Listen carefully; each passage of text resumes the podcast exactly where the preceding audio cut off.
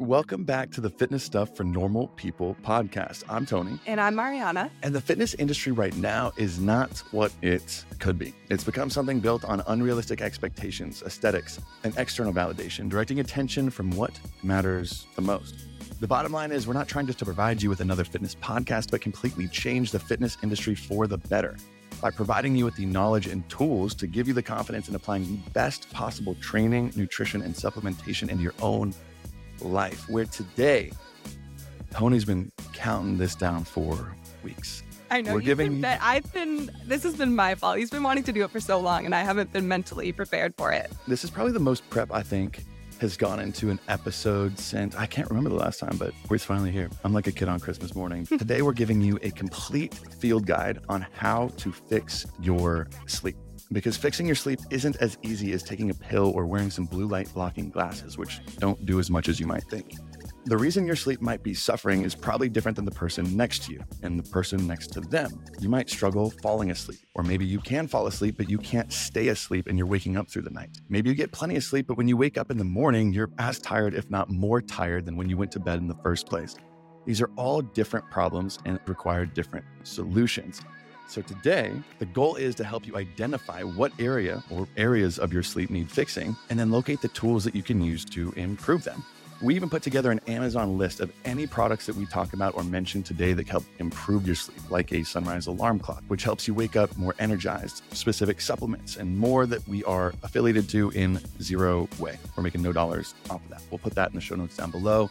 Wow. But before we jump into the business, if you love us, or just one of us, because I know people probably have their fan votes and hate I know people who's probably like, oh, we love Mariana and another guy. He's okay too. Uh, if you like one of us, we'd appreciate it if you went over. It's 10 seconds right now. Go leave a five star review on whatever you're listening for. That pushes it to so many more people. And we're so appreciative of everyone who's done that. So far. And if you're on Spotify, you can actually follow us. So every Monday when we publish an episode, you don't miss a thing and it pops right up. And if you want more after each episode, you can join us on Premium for just $5 a month, where you get a bonus episode every single Friday where we answer your own questions Next week, we're actually doing a huge Ask Me Anything episode answering all the extra questions our audience asked about sleep that we weren't able to get to today. Just a few weeks back, we dropped our first ever complete training program for free to all premium members with our 12 week push pull leg program. So you also get that when you join. On top of all of that, being a Fitness Stuff Premium member gets you entered into our $300 Legion supplement giveaway every single month. Sign up in the show notes below. Also, a quick note from our day one sponsor, Legion Supplements. You guys know we love them, talk about them all the time. If you need to re up on your staples like pre workout, protein powder, Legion products are some of our favorites, obviously, from both a quality and a taste standpoint. And you can get 20% off when you use FS Pod at checkout and use the link in our show notes below. Pop. Down to business. How'd you sleep last night? How I sleep. I actually slept really well last night for the first night. I I'm just coming down from a cold, so sleep hasn't been that great. That's why I'm a little nasally right now. When I have a cold, I can't sleep just because I can't breathe through my nose. Because yes, when I lay down, I'm like gasping for air, and I hate it. And then I wake up like 20 times a night because my throat and my lips are just so dry. Mm-hmm. If I do that, it's the just another great part about being sick, yeah. which is always fun. I'm a little excited. And just for fair warning, we don't post record our intros after the show is over. This episode is going to be a doozy because we're not diving too deep into the mechanisms of sleep, which I think are super cool, super interesting. We are honing in and focusing on the tools that you can implement today, tomorrow, this week, this month to actually improve your sleep. I think if we did the mechanisms, this would have been like a three, four hour episode. Oh, and we're not here for yeah. that. We're not here like for that. So this could be a little long. bit longer. Who freaking knows? I'm just giving a fair Mhm. warning before we jump into it because sleep is something that we've kind of talked about since day one on the podcast. I mean, Yeah. it's been like an overarching theme, right? Mhm. And it's as far back as we've gone. Yeah, and it fit it fits into so many different aspects of health and fitness. It's such an important tool to pay attention to and perfect if you can as best as possible. But it definitely deserves its own episode because there's so much we haven't talked about and it can go so deep. Like we won't even be able to cover everything. And this is what I love doing before our filming days is putting a Instagram Q&A up for the audience, just asking them what they want to know more about this issue. So I just put it up yesterday asking what people wanted to know about sleep, different aspects of sleep, where they're struggling, how to improve it. I think I got over 500 responses. And I'm not going to lie, it was a little proud moment. I was expecting like 20% of them to be about what supplement can I take to improve my sleep. I was like, come on, guys. There's only like, I think three to five that were asking about sleep supplements out of 500. And all yeah. the rest were about something else. I was, I was, little, I was proud. It was a proud mm, moment. I feel like sleep supplements too. That's one thing you can realize pretty quickly. Like, well, this doesn't this is not doing anything. It's the same thing of the, the individuals that ask, like, oh, what's the best supplement I can take for knee pain? It's like the best supplement you can take is a 10 minute mobility routine a couple times a week that you do consistently, right? That's going to yeah. do 100 times more than anything else. But I think today's going to be extra cool because if you've listened to the show for a while, or if not, to fill you in, one, we're going to talk about these science based and evidence based tools, really the most up to date research on how to improve different aspects of your sleep. But sometimes science isn't the most accurate advice for you. And what I mean by that is there's anecdote and there is science or evidence. And sometimes the evidence based camp goes a little too hard. I think, in our opinions, I don't want to speak for you too, but they say if you don't have a recent meta analysis done in the last two years confirming X, Y, or Z, it doesn't exist. Where certain other things, just by testing with clients, with yourself, have certain applications in certain areas. And the example I, I was talking to you about is the most recent meta analysis on the supplement melatonin, which is a hormone in your body, but supplementing with melatonin. And for those at home who don't know what a meta analysis is, it's kind of the gold standard of what you want to look for. It's where they take all relevant individual studies that have been done, they put them together and they say, okay, what can we pull from all of this data across averages, essentially, right? And the mm-hmm. most recent one showed that supplementing with melatonin only increased total sleep time by three to four minutes, not percent, minutes per night, and only increased your sleep efficiency or quality by 2.2%. So essentially, it does nothing according to this meta analyses. But I know this from myself, from working with people, and I think you know this too. And we were talking about this. There are situations and people in even in whole entire individual studies that show that melatonin might have an application in certain areas. But if you look at just the average, it might mm-hmm. not. So I think that's where the anecdote kind of matters today. Cause you've been working on your sleep. I feel like since day one of this podcast is when you started saying it was struggling and then you started working on it more recently. Yeah. Right? Yeah. Sleep and I have not always been great. Um, I've really always struggled with my sleep. And it wasn't until this year that I really got my shit together and was like, I have to be consistent with specific things and I need to really look at what my environment is like and what I'm doing and not perfect a certain routine because someone else did it and it worked for them. Like, really had to get more yeah. individualized in terms of what was going on with me. And it's been literally life changing. Obviously, it sounds stupid, but it took me a long time to get there. Really, since COVID, to be honest, is when I've been trying to work on it. But I think that's taken a while a pretty important piece. Like, how much time and effort have you put into it? Because everyone knows it's important, but how many minutes per week, even spend five minutes per week intentionally trying to improve a certain aspect that's going to lead to improved sleep? Like, I, I don't think so. Like, most people not. Like, how many yeah. hours did you spend in the gym? How many hours did you spend meal prepping? How many hours did you intentionally work on your sleep health?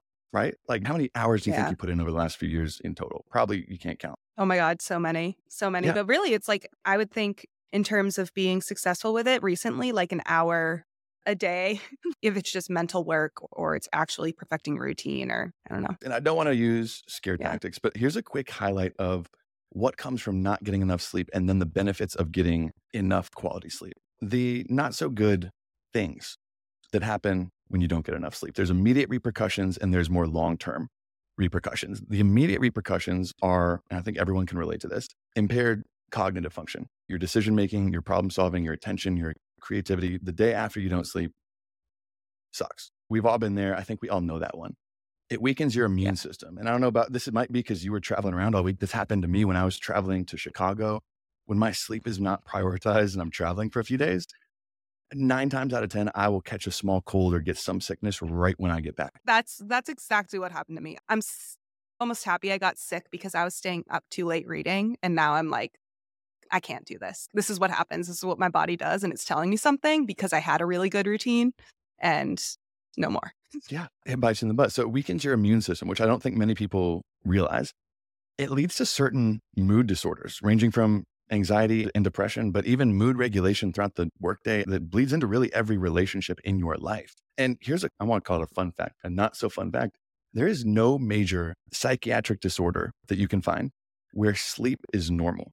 There's no major psychiatric disorder, zero, where sleep That's is so normal. real. That's But so I- real. Uh, But it's so cool. Not saying one causes the other, but how how how crazy is that? That it can be that tightly Yeah. bound, zero. And not only that, and this is still on the immediate side, hormonal imbalances, reduced libido, your appetite regulating hormones, your stress hormones like cortisol, production of hormones like testosterone and estrogen, which can plummet your sex drive to even the degree where, if you look at the research, men who sleep only four to five hours per night were found to have a level of testosterone of someone who is 10 years older than them who sleeps normal, the seven to nine hours. So essentially, it ages testosterone production in men by a decade. And that's only the short term. What about the long term repercussion? Accelerated aging, cardiovascular problems, including increased inflammatory markers, heart disease, hypertension, obesity, which is more of an indirect relation, but dysregulation of appetite hormones leading to overeating, decreased willpower, decreased energy, which leads to less movement through the day. All these things, and I mean, a scary part, but it's relation to all cause mortality or death from all causes. And some of the things that we talk about that are really closely related, things like your daily step count, your overall strength and muscle mass as you aged. And REM sleep in particular, rapid eye movement, which we'll talk about later, REM sleep in particular, more than any other stage, shows a pretty linear increase drawn out to the point where every 5% reduction in REM sleep, there looks to be a 13% increase in all cause mortality over time.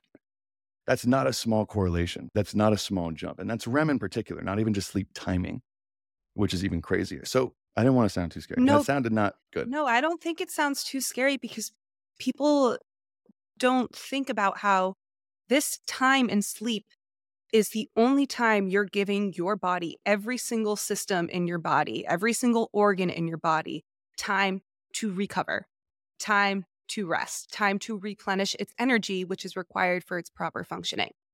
Think about over time the effect of not giving your body that. The repercussions of that are literally detrimental. So, no, I don't, think it's Yeah. too. It's not like, oh, you might all. have a bad day or two, but this stuff adds up. And it's like, what about the good things uh, or the positive consequences of constantly getting enough sleep? And I know this is just someone who's speaking, who's worked. I mean, I've worked on my sleep health for probably two to three years now. Ever since Mhm. I got the Oura Ring, I know you have too. It changes your life. Essentially, Mhm. all the goods are the opposite as before. If sleep wasn't just a normal thing, it would be a banned substance. Consider this this one thing boosts your libido and sexual function, reduces the effort it takes to build muscle and cut body fat by an insane amount, improves your mood, emotional reactivity, and mental health disorders like anxiety, depression, even elevates learning ability, creativity. Almost every metric of cognition that we have, you see improvements in. And that's before we get into metabolic health, hormonal health, and everything else. It is the closest legal thing you have to steroids, but you're not taking advantage of it. And we've talked about this in every tool that we're going to provide you with today on the podcast. You can buy on Amazon for five to 25 bucks outside of just a few things. Take what we talk about today, put it into action for one month, and change your entire life. Like it, the, the positive Mhm. benefits that you can see, it, I don't want to overstate it. It improves everything, everything. And there's not much that can actually be drawn out except for creatine. No, I'm kidding. But sleep really does encompass really almost every aspect of your health. So the goal today in this episode is we want to start by identifying exactly where you are struggling with this because this is the, the the thing that drives me crazy the most. But honestly, something I didn't realize until I had a sleep tracker is you realize it, it's such a complicated problem to fix, and there's so many moving parts when it comes to your sleep. And I want to use an analogy like a car engine. And I do want to just preface this by saying I know nothing about cars. I have a mechanic for that. So this Yeah. might be the dumbest analogy that I've ever used. I don't know. It makes sense in my head. It might make sense in yours. But there are over 500 to 1,000 moving parts in a car engine. If it's not working and you take it to the mechanic, does the mechanic just throw some oil on it without looking at it at all? They just throw some oil and say that should do it? Absolutely not. They identify which specific parts aren't working with the engine. Is it the fuel injectors, the water pump, the timing belt? I did have to Google those. What exactly isn't working so we can focus and fix that one piece? that's what Hmm. you do to solve any kind of problem. So we need to treat it like any sort of problem. People just say, "Oh, should I just take magnesium? That'll improve your sleep." What what part of sleep will that improve or fix? So we want to mm-hmm. start by defining what exactly the problems are. Is it your sleep quality? Maybe not your quantity, but your quality. Are you not getting enough REM sleep? Are you not getting enough deep sleep or both? Because those are two different things that require two different solutions. Maybe you can't fall asleep at night. You just sit there staring at the sky for hours on end, which wasn't that kind of what you went through when you first started fixing it because you're a night owl? Yeah. Um, so for me, because my anxiety, my brain would also keep me up. So like I'd feel Mm. so wired in my head because I'd be thinking about every single thing I've ever done in my life that has been bad or could lead to my doom. And just my brain, like not being able to turn my brain off. So the staying up piece has always been something I've really had to work Yeah. on. Uh, If I had to look back at the questions, I feel like that was one of the more common ones too, is people struggle with falling asleep. And that was one that I had to deal with for a while too. But maybe Mhm. you can fall asleep, but maybe you can't stay asleep. And maybe you wake up frequently, of super fragmented sleep. Or maybe you just wake up later in the night and you just can't fall back asleep. I struggled with that one for a while where every morning, for some reason, like clockwork at 2 a.m., I would just wake up and I'd be awake. I could, there was no hope of me going back to bed. It was the worst feeling in the world. Oof. But once you understand what might be causing that, you can work on addressing that. Another Mhm. big one too is maybe you do get enough sleep. Maybe you get seven to nine hours, but you wake up in the morning and you just don't feel well rested. You feel almost more tired than when you went to bed. So we're going to treat it like any problem. We're going to help identify the aspect that probably needs fixing. You ideally would want to gather information, which if you have something like a Whoop band, an Oura ring, something to track your sleep, it does make it easier. But we're also going to go through different aspects where you're going to realize different parts of your day are going to be red flags for different aspects. And then we're going to use Mhm. analytical thinking. We're going to prioritize the thing that matters. We're going to set an action plan and you're going to monitor your progress. And you adapt and you adapt and you adapt. And I will say this too wearing like an Oura ring or a Whoop band, because you don't even, do you have an Apple Watch too or no? I I don't use it anymore. I never really thought it was that accurate. Yeah. Um, We've tried to get in contact with Oura. This is just a side note for everyone listening. We've tried all the time because we want to offer our audience just the best prices for the best products. Why we also have those like exclusive partnerships in premium that we don't take any commission from. We're not sponsored by Oura in any single way, but again, I ta- I don't shut up about it. This is probably the best purchase I've made for my health in the last five to my lifetime, to be honest. Just with how much it's Everyone really says helped me it's so worth the hype. I think I'm gonna. I'm. I'm.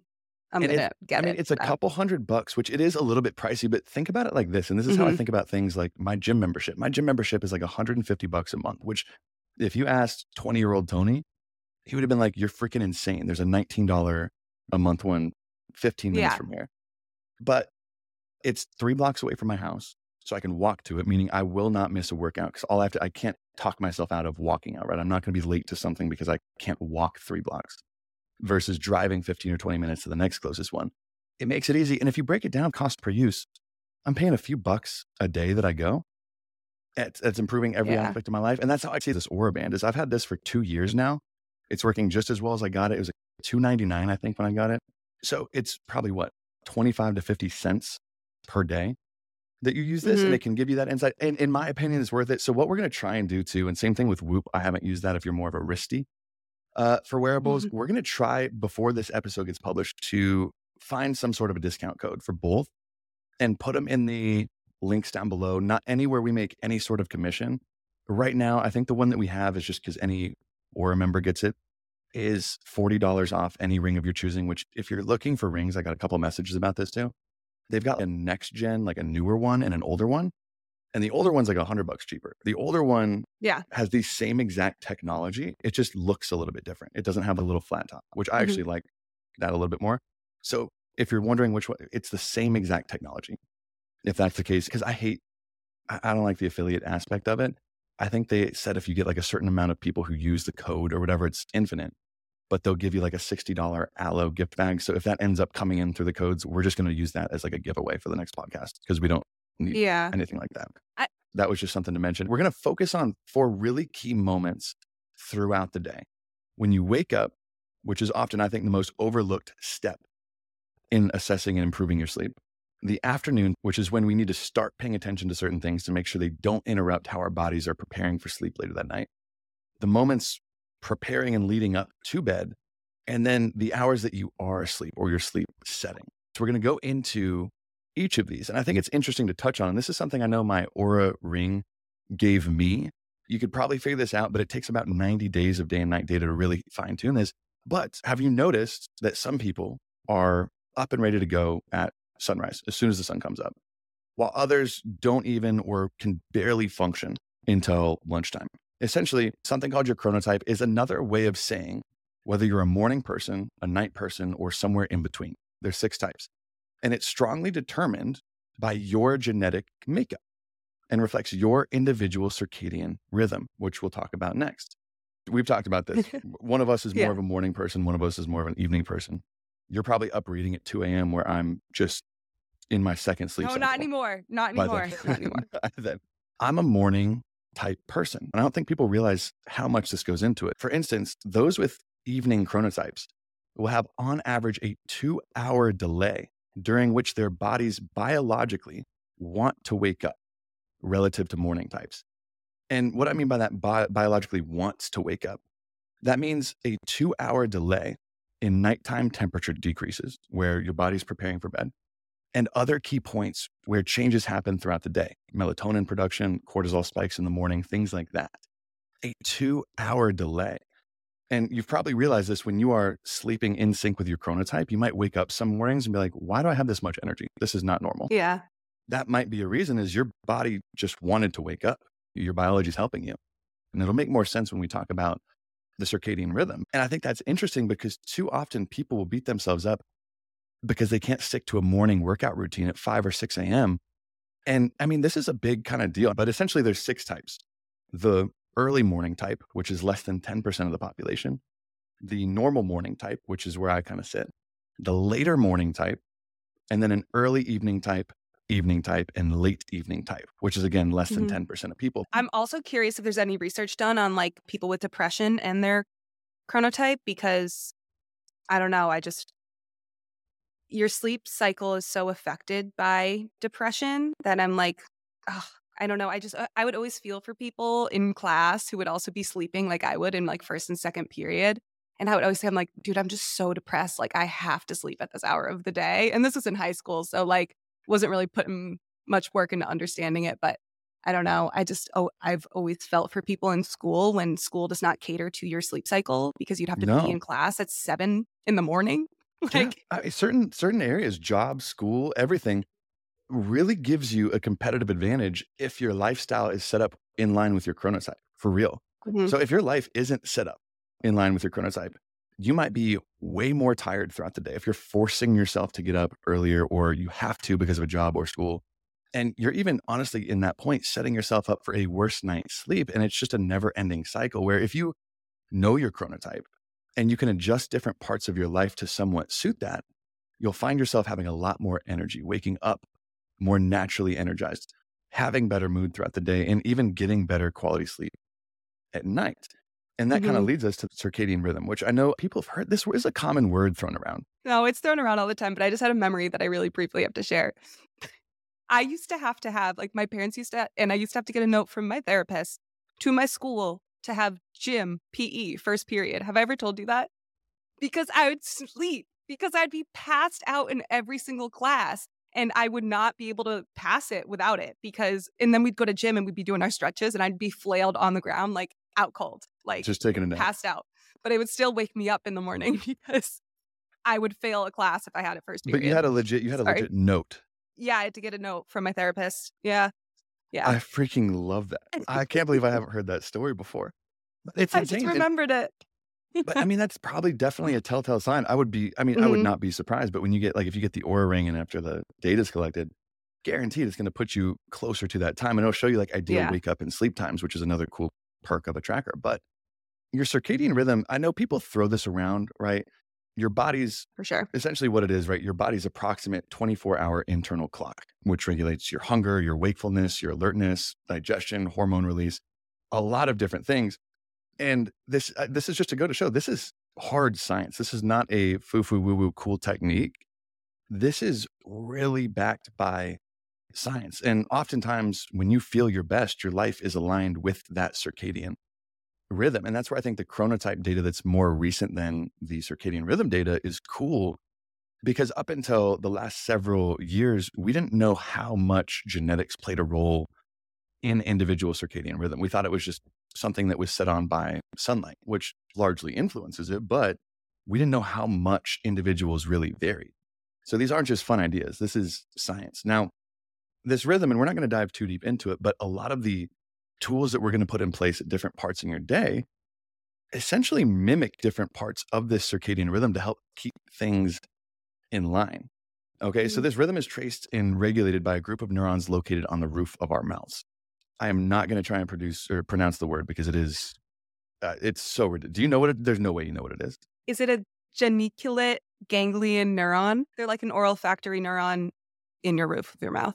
Geniculate? I believe so. I, I believe uh, that called? sounds. Did you remember that, or did you Google it? No, I googled it. But I remembered okay, I like, like no. I I remembered like olfactory neurons just from like anatomy, and so I was like, what are those in your like mouth area? Geniculate. I don't know if I'm pronouncing that right though, but it's that sounds right. I'll give you I'll give you two claps for that. That was, that was good, but it's it's it's it's a group of neurons located over the roof of your mouth, and every cell in our body has genes to ensure it operates on this 24 hour cycle.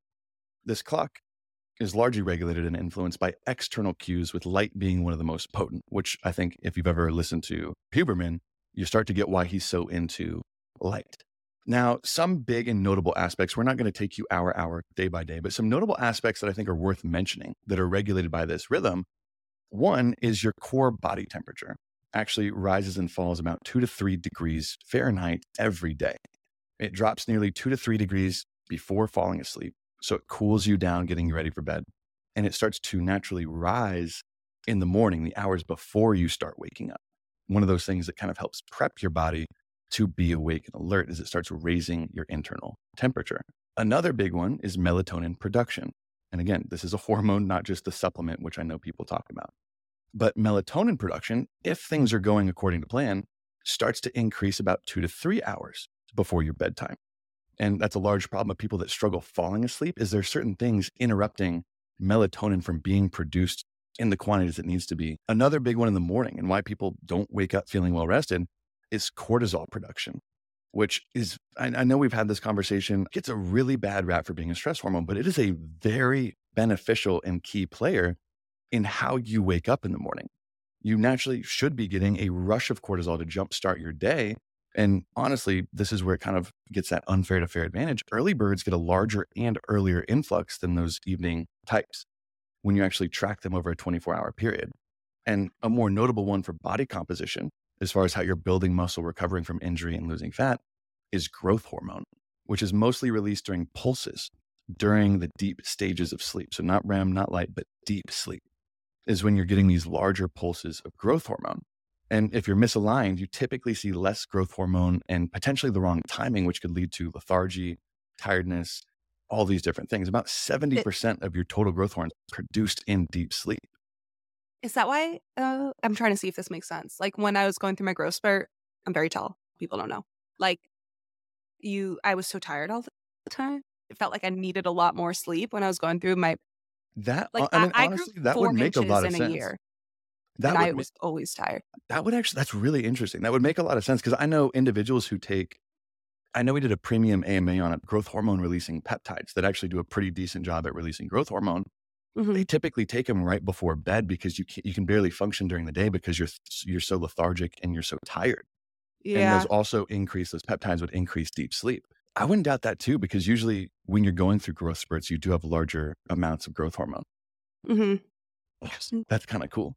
But that's essentially the big pieces of your circadian rhythm and what it does. So really lining things up with that is going to help you feel better, sleep better, and go through the day. There is a quick note I wanted to mention on something called circadian misalignment. And this is more common in shift workers, jobs that are very misaligned with your chronotype.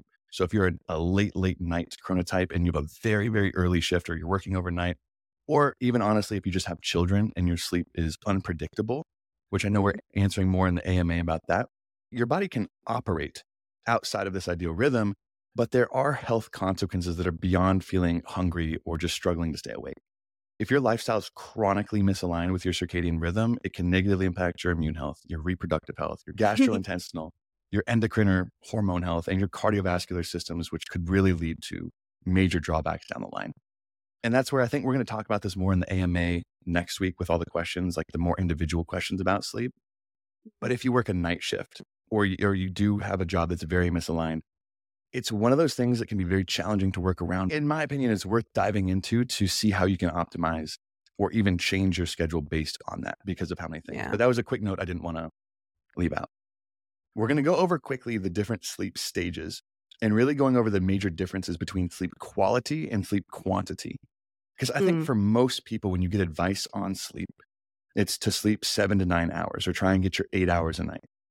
And that's usually as deep as it goes, where your sleep quality, how you're sleeping during those hours, matter just as much, if not more, or how efficient you are sleeping matter that much more. Because when I was sleeping before, and this was years ago when I first got this ring, I was sleeping eight to nine hours per night. And if I didn't get that nine hours, I was barely able to function. And even when I did, I was still exhausted the next day. And when I finally got this ring, it's because I figured out that my deep and even more so on REM, what was barely existing. It barely existed. Quantity matters. Have you noticed that in your own aspects, like quality yes, versus quantity? And I also I feel like people are really stubborn to that fact. Like people know it's true, but don't want to believe it. I think about that all the time with smoking weed before bed. Like yes. people smoking weed or taking edibles before bed. Used to be definitely used to be that person. Definitely used to be that person who one, like my anxiety was through the roof. So I thought that having some edibles before bed was helping. And because I couldn't sleep, and I would wake up so tired, but I'd think, oh, I slept so long and so heavy that it was just, I'm just having good sleep. No. Yeah, I'm sleeping too no. good. That's the problem. I'm sleeping way like, too good. That's qualities. a valid point because we talked about this in a previous episode. And we're talking about this later in the third aspect of your day of things you really want to avoid before falling asleep is alcohol and weed or marijuana, yeah. which both of those things people report helping them fall asleep when it's not helping your body naturally fall asleep, it's helping sedate you quicker.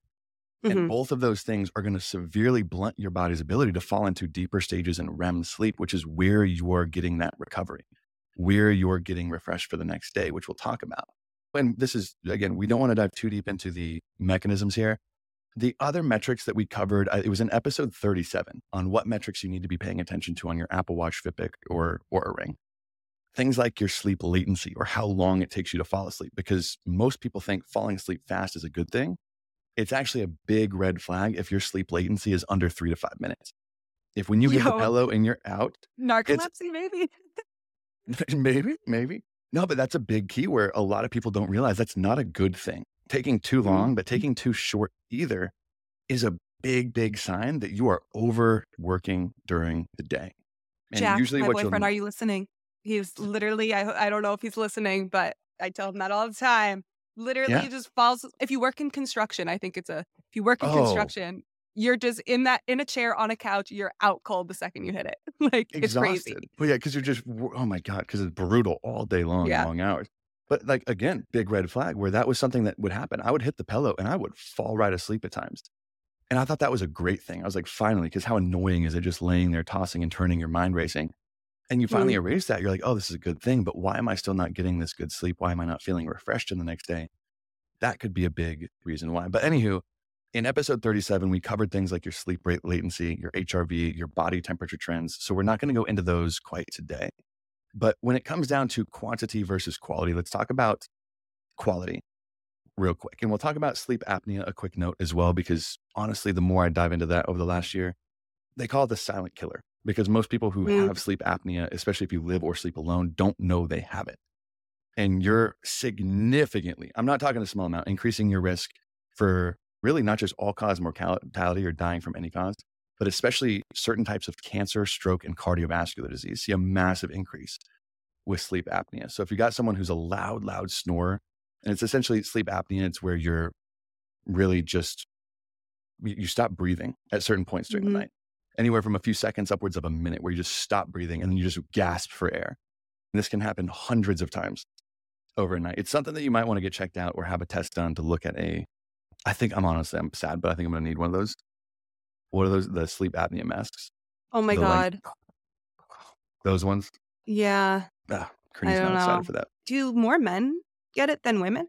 Uh, Usually, the the most common attributes are being overweight, being a bodybuilder, or being men as well. You see a much, yeah, much, much higher risk, risk. but it's super Yeah. common in the bodybuilding world, which most people don't realize because it used to be thought of Hmm. as if you're just overweight.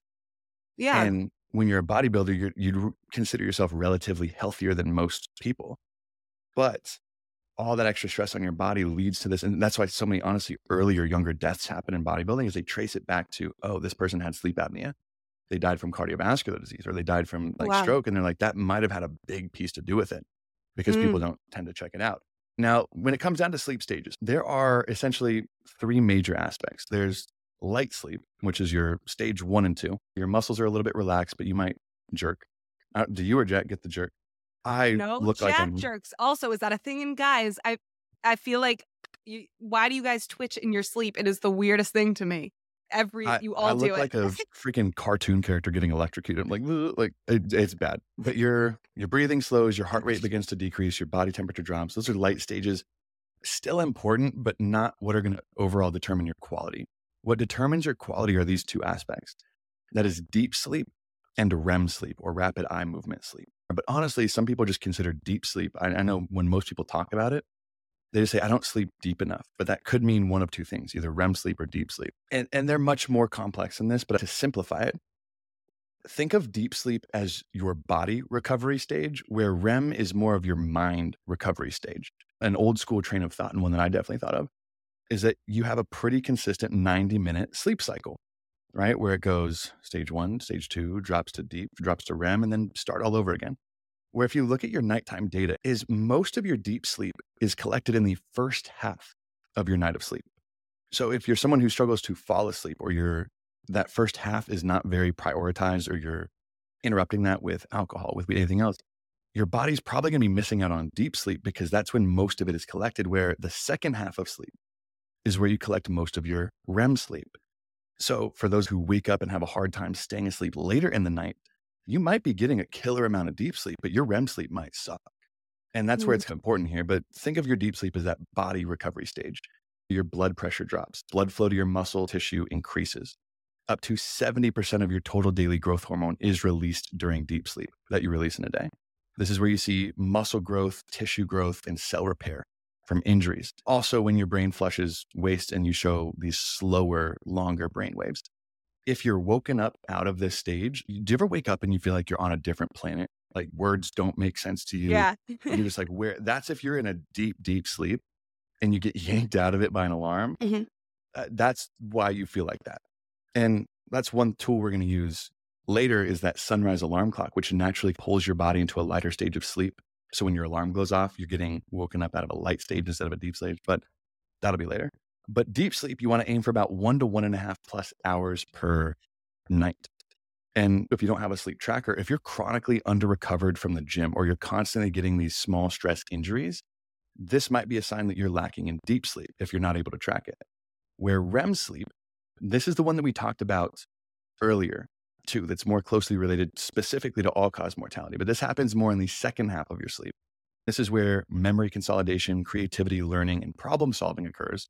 And it plays a big role in re energizing your mind and body for the next day. So if you feel like you got a good amount of sleep, but you're having a hard time focusing or remembering or any of these things, that might be a sign of you lacking in REM sleep. But attributes of REM sleep is your breathing rate and heart rate increases, not decreases. Temperature regulation is switched off. And this is kind of the creepy part. Motor neurons in the spinal cord are actively inhibited, making the body immobile to stop you from acting out your dreams, is why this is where dreams typically happen. But you're temporarily paralyzed. And this is where deep dreams tend to occur. And you want to aim for around 1.5 plus hours per night here. It creeps me out that it paralyzes your body. And I think this is where some people, I don't know, I haven't dug too deep into sleep paralysis. Have you ever struggled with that? Oh my God, no, but it scares me. Like that is a Scares the crap out of me. scary. Yeah.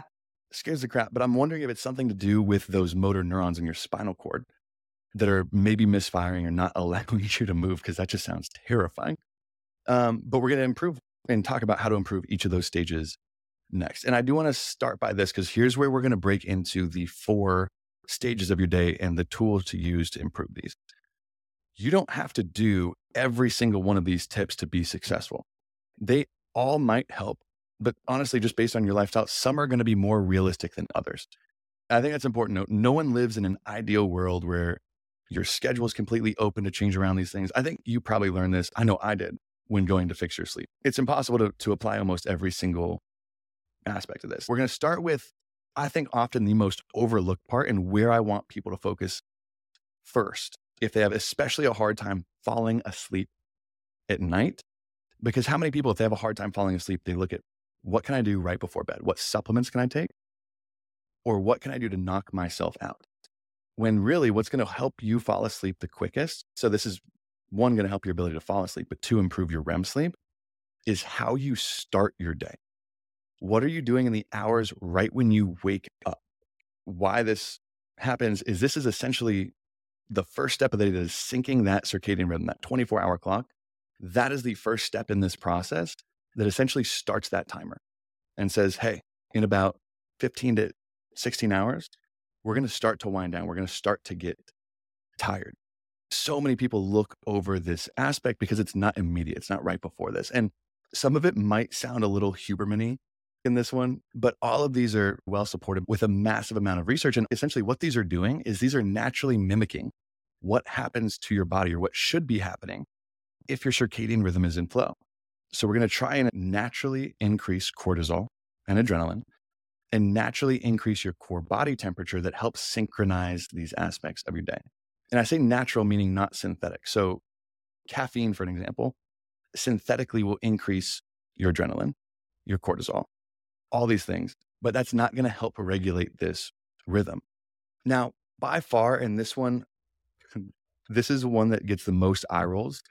The biggest thing you can do, and every sleep expert will say the same thing the biggest thing you can do to improve your overall sleep, but this aspect too, is have a consistent wake up time seven days a week, meaning try and find a one hour rhythm where seven days a week you are waking up within that one hour period.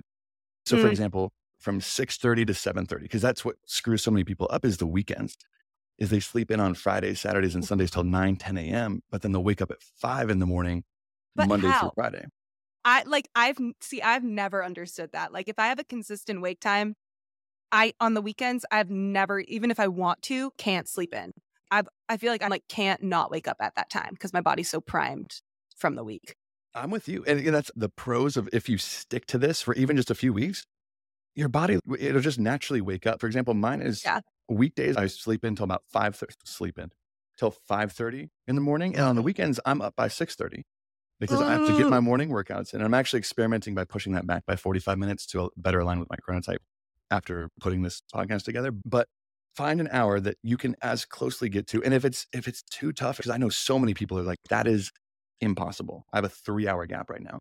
Shorten it to two. Once that mm-hmm. feels normal, shorten it to one. But that is the one tool that will honestly carry over to every aspect every day. So set a one hour window and try and stick to it seven days a week, or at least shorten that window. The mm-hmm. next tool, this is a big one. Avoid hitting the snooze button. And I have a funny story about this one too, right? But hitting the snooze button, essentially, you're getting more fragmented bouts of sleep in the morning and that can confuse your body's internal clock and can make it more difficult to fall asleep or get deep sleep the following night. If you're if you're just listening to this, Mariana alarms. shows, shut up. I I have to set so many alarms if I'm waking up. If I'm not waking up in line with like, like I'm like a seven thirty, eight o'clock riser. That's my time. If I have to wake yeah. up any time before seven, you, I have to set eight alarms and hope that I get up. Yeah. we've all kind of been there where you can't miss a flight or something like that. You'll set 20 freaking alarms. If you're one of those people that that's every morning, you got to realize again, you might be like, well, that helps me wake up in the morning. That's also what's starting that spiral downwards that's going to hurt you from falling asleep the next night, hurt you from getting more deep sleep the night afterwards. And I've got two tools. One of these is going to be in the Amazon list. This is one that we both use. I just learned today. It's but helped a, so much. Yeah. A sunrise alarm clock might be the most useful tool that I've added to my repertoire. Mm-hmm. Essentially, what it yeah. is is let's say I wake up at 5:30 a.m. I set my sunrise alarm clock that's next to my bed for 5:30 a.m. And at 5 a.m., it slowly turns on to a very dim, dim, dim, dim, dim light. And over the next 30 minutes, it slowly starts to simulate a sunrise, getting brighter and brighter because your eyes, even though your eyes are closed, can still sense light while you sleep. So what that'll do is it'll slowly pull you if you're in a deeper sleep up to one of the lighter stages. So once 5:30 hits and your alarm goes off, you're waking up and you actually feel alert because you're not being dragged out of one of those deeper stages of sleep. That's honestly for Hmm. me the biggest game changer as far as tools that's been added. Yeah. And if you're someone, this is one trick I used to play on myself too before the alarm clock is if you're one of those people that just needs to do it, set yourself a little rule like this. I sleep in a colder room as well. So when I really struggle with getting out of bed, or I'd say I would, but I wouldn't, is I'll say, okay, once my first alarm clock goes off, I'm allowed to stay in bed, but the only rule is I have to completely take all my covers off.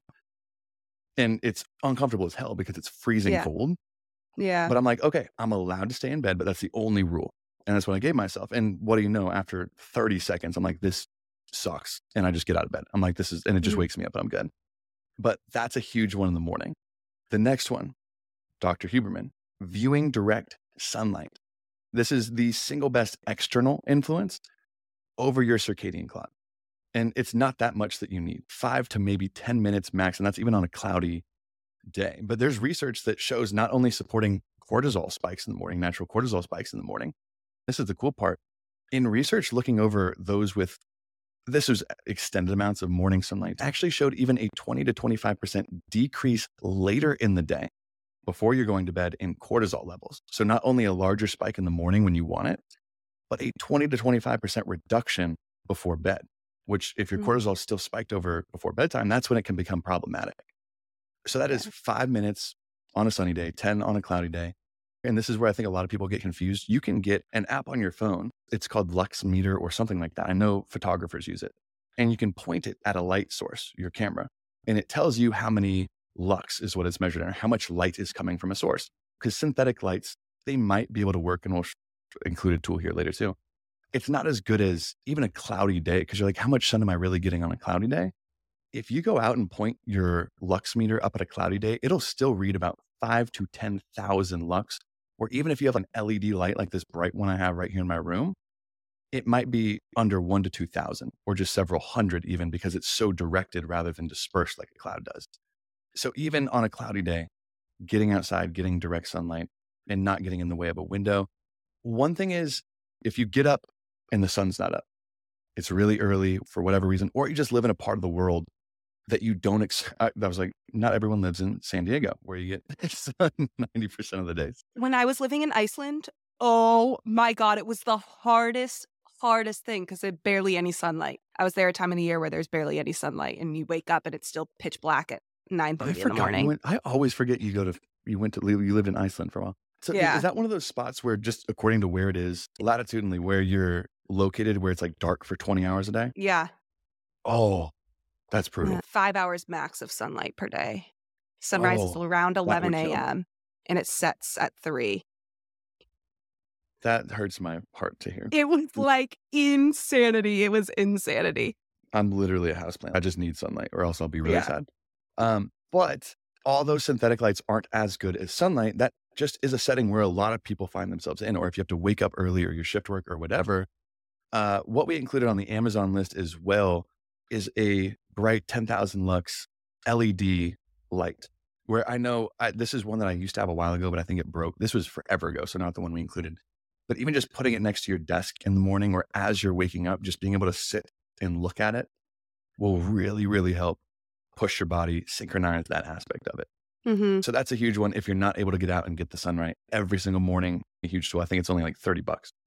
Now, the last piece of this, trying to mimic essentially the last piece of where if your circadian rhythm was naturally aligned, is warming up your core body temperature. And there's many ways to do this, but that's why for me, sunlight and this piece are non-negotiable for me in waking up. And there's two main ways to do this. Is one, get your heart rate up. You have to warm up your core temperature. So this is a great time for a daily walk. I know a lot of people line it up where they're walking, so they're getting their heart rate up and they're viewing sunlight. So it's kind of a two bird, one stone. what I do. Hmm. It's a great time to get your daily workout in. But even if you can't, going to jump rope for five minutes, going on a quick, you got to be kind of intentional about it. You can't be too lazy in your pajamas, but get your heart rate up. That's that's a big goal. Or the other aspect is just some sort of cold water exposure. I honestly don't even recommend an ice bath because one, 95% of people don't have access to that. And two, it's a lot more miserable. Even if you just have a cold shower for one to three minutes, that's all you need. One to three minutes. That's where I finish each of my workouts in the morning is a little cold shower. Even though that's cold on the outside, that heats up your internal temperature, increases your hormone cortisol, which is what you want. And it gives you that little adrenaline, noradrenaline, dopamine rush as well that helps with focus. But you don't, again, you don't need the cold water, but Can't something do it. to.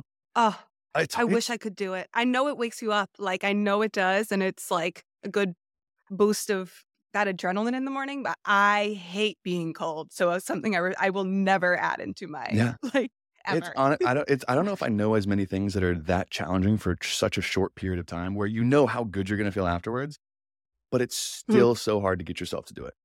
Yeah. I, I just don't understand. But so, but that's a good point too. Is I like it and can manage it in like a shower. An ice bath would be tough because it's so much more cold.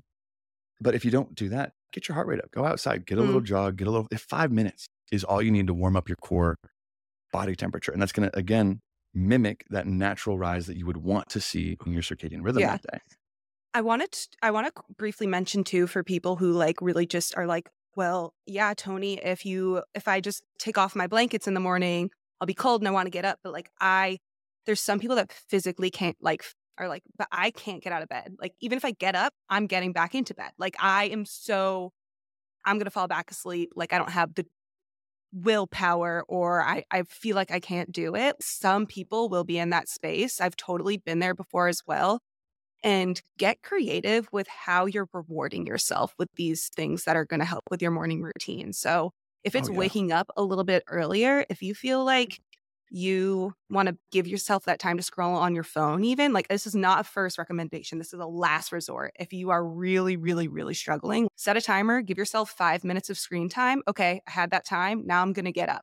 Or if you Yeah. are reading a really good book, okay, I'm going to take my book on a walk this morning. That's going to motivate me to get out of bed. Or if you live in a near city and you really like this smoothie place, okay, I'm going to get up, go for a walk, and reward myself with a smoothie. Like, really get creative with just hacking your brain into doing something that is almost like a guilty pleasure that Yeah. you typically won't allow yourself to do because you're running way too late and you slept in. So, kind of getting creative with how you hack that earlier honestly even love the the phone time like the social media Yeah. because that's one thing that people are like avoid avoid avoid which is a big point Mhm. because it, it does kind of cause an implication but yeah.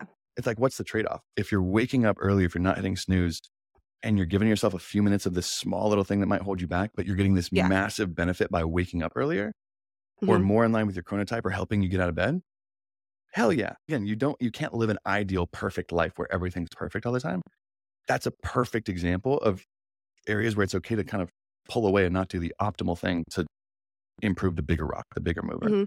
great point so those are the aspects of your morning which i challenge you to start there because I, i'm guessing 90% of people who are struggling with their sleep right now haven't even visited the thought of changing their morning routine in that aspect. Now on to the next phase. So there's th- there's four critical points. That is critical point one. Point number two is what you can do or honestly not do in the afternoon hours. This is when your body is preparing to fall asleep and to stay asleep. So specifically working here most of these things are what you're going to do to improve deep sleep so not as much rem but deep sleep and how well you can stay asleep during the night so these are the problems that are being addressed more by these aspects middle of the day.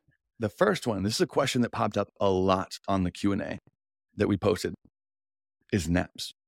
What about naps? Mm. Are they the same quality of sleep? Do they count for sleep? What's the deal with naps? And naps, and there's kind of this sorry to play like sitting on the freaking fence. They're, they're neither good nor bad. The context matters, right? It's totally fine to sleep in the afternoon to catch up on sleep but don't nap so late in the day or so long where it interferes with your body's ability to fall asleep later. I, I used to be a big, this used to be a problem area for me where I'd take a little nap, maybe some, even sometimes longer in the afternoons. And I would notice I was still wired at like 9, 10 o'clock. I'm like, why do I have so much energy? I'm like, oh, because I did a little reset at 3 or 4 p.m. That might be why. The Mhm. best case scenario for a nap is the shorter is generally the better. A 20 to 30 minute power nap, so you're not falling into the deeper stages because you typically take about 20, 30 minutes until you fall. You can end up waking refreshed. If you have the flexibility in your day to take a 90 minute nap, this is where most experts recommend not going or exceeding 90 minutes because that's typically the length of about one sleep cycle. And any more than that, you typically end up groggier and it just, it, you almost can't escape it interfering with sleep the next night. Another really good option, and this is something I typically do, is using either NSDR or some kind of breathwork meditation for 10, 15 minutes. In the afternoon, you could use Headspace, the Reveri app, something with breathwork where it's it's almost putting your brain in those slow waves that you get during sleep, but not putting your body to sleep. Mm-hmm. If that makes sense. Have you ever been a napper? Never. I've never been a napper. I've always wanted to be because I really feel, I would say 4 or 5 p.m. I feel dead. Like I get really mm. tired. And I've always wished that I could just take a quick little power nap, but I just, I, I don't. Usually, when we're not filming, I will give myself time in the afternoon, like 15 to 20 minutes, to do something that is just calming, whether I do a little quick yoga or I even just read. I always do something that just I feel like I can relax for just a second, replenish my energy, and then get back into my day which is yeah. a privilege for sure. I know a lot of people can't do that. They're like nurses listening here. It's like I am standing I know, for 12 I, hours straight. but but same thing. If you again, that's if you have the flexibility, if you're able to do those sort of things, massive prop, massive bonus. You don't need naps whatsoever, and a lot of times they can interfere with later in the day. Now, the mm-hmm. next big piece, and this is usually the biggest thing. So, not things that you can do at this time, but things that you can stop doing is having a cutoff time for certain stimulants, more specifically caffeine, nicotine, and ADHD medications like Adderall, Ritalin, Vyvanse, those amphetamine substances. Caffeine is a little bit tricky because everyone's heard of, and I think we've talked about this. We did an entire episode on caffeine. Most newer research is showing that the half life of caffeine is between about five and six hours. Half life meaning how quickly it is metabolized and excreted from your body. So if I have 100 milligrams of caffeine in a coffee at noon, five to six hours later, there will still be 50 milligrams of caffeine circulating in my body. So at 5 or 6 p.m., and then another half life there, that would mean there's still 25 milligrams of caffeine in my body at 11 to 12 p.m. And that's where it can become an issue. There's also a wide range here because in the papers, there's a huge wide variance. Five to six is the average. Some people as little as three to four hours, some people up to 12 hours as their half life. So this is where you paying attention to your response is super important. If you're not, you're like, hey, I stopped cutting it out of my life eight hours before bed. You might need before that if you still can't fall asleep. Right? Pay attention. And the aspect too, because I've I've met some people, so I, I do not know how they do it. They could have a monster energy drink at 10 p.m. and be out by 11. I don't know how they do it. I don't. Yeah. I'm not that. Mm-mm. No, I, I absolutely can't. But that's an important note. You might be like, hell yeah, that's me. Rock on. Just because you can fall asleep with that caffeine doesn't mean it's not interrupting your sleep. And that caffeine can really interfere with your body's ability to fall into the deeper and REM stages of sleep because it's going to keep your heart rate elevated. So, mm-hmm. generally, a good rule of thumb is stopping caffeine intake about eight to 12 hours before you plan on going to bed. For example, I have to stop any stimulant use by 11 a.m., right? So, I have to stop myself from having a cup of coffee, anything from an afternoon dip before 11, or that's when I start to notice it bleed into my bedtime. Do you have a hard cutoff time for yourself, or do you just kind of say no 2, afternoon? 2 like p.m. That? 2 p.m. is like no caffeine. I feel the best. I've realized now one of a big adjustment I made is not having coffee first thing in the morning. And again, this has been a caffeine. Like I was definitely addicted to caffeine when I was in grad school, and coming off yeah. of that was was hard. Um, but now I've noticed no caffeine in the morning. Absolutely not. My crash, my anxiety is so much worse when I have it first thing upon waking. I'm like 11 o'clock is typically my sweet spot. I find having caffeine at 11 is the best and then nothing after. But yeah, that's 2 p.m. is typically, I'll, I won't go past it. Yeah. And, and, experimenting to find out when that is for you. That's mine used to be 2 p.m. And I always was like, why the hell can't I fall asleep? Oh, yeah dumbass. Maybe it's because you go to bed keep... early. What time do you usually? Yeah, I also I'm usually in bed at like. Uh, don't call me in there. Someone's gonna make fun of me on this stupid podcast. Mm-mm. I'm usually in bed at like 8:45, and I'll either read or have a show on or do something like that yeah. until about 9:30. I usually end up falling asleep because I try and be up mm-hmm. by 5:30. Um, yeah. So that's a big point too. I cut off at 11 because I also am not. If I stayed up to 11, I could probably handle like one o'clock, two o'clock. Yeah, and I stay like up that. until typically like I usually fall asleep by 11, so it makes sense. Perfect. Now, one that I don't know if a lot of our listeners are going to relate to, I know you and I don't, but nicotine use, which is very common in our generation, really most generations, nicotine use is not uncommon. And not only having a cutoff time, but here's the big problems that tend to come up with nicotine. Is nicotine over, if you just are a regular user, even if you cut off or not, it usually leads to more fragmented sleep. So either more constant wake ups, even if they're just a minute or two, but that also impairs your body from falling into deeper stages of sleep, especially REM sleep. And that's usually just because your body is going through withdrawals of nicotine because you're going seven to nine hours ideally without it. So your body is going mm-hmm. through these withdrawals, which might cause you to jolt awake or wake up. And there's even potential for insomnia, which is recognized quite a bit with nicotine users. And it's one of those things where it's like, well, should you have a cutoff time?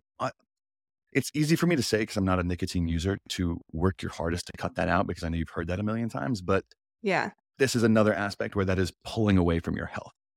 First of all, don't do it. But realistically, how can you find ways to do it exactly. less or like this is actually funny. My friend just texted me two days ago. She quit vaping for like the fifth time, quit vaping, but yeah. actually has been consistent for like three months. Go her if you're listening to this. I won't say your name. Oh, damn. But she was like, you know, I, I used to tell myself that the reason why I couldn't sleep and the reason why I couldn't either eat at all and couldn't like put on any muscle. She's like, the second I was consistent for two weeks of no, no vaping, had my appetite back. I was sleeping. I've I've put on this amount of muscle mass. Like it's been insane. Like three months. It's just you hear it all. And again, this is coming from her, so I've never done mm-hmm. this. She's like you hear it all the time, all of the things that it's doing to your body, how it's affecting you, but you just cannot believe it. But how quickly it comes back if you're consistent. How quickly yeah. you get those benefits back. And again, it's like it's going to be with you for the rest of your life. It's if you've been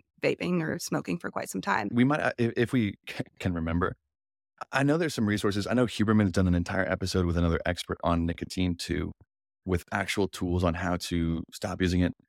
Another big aspect, if that's you. Last yeah.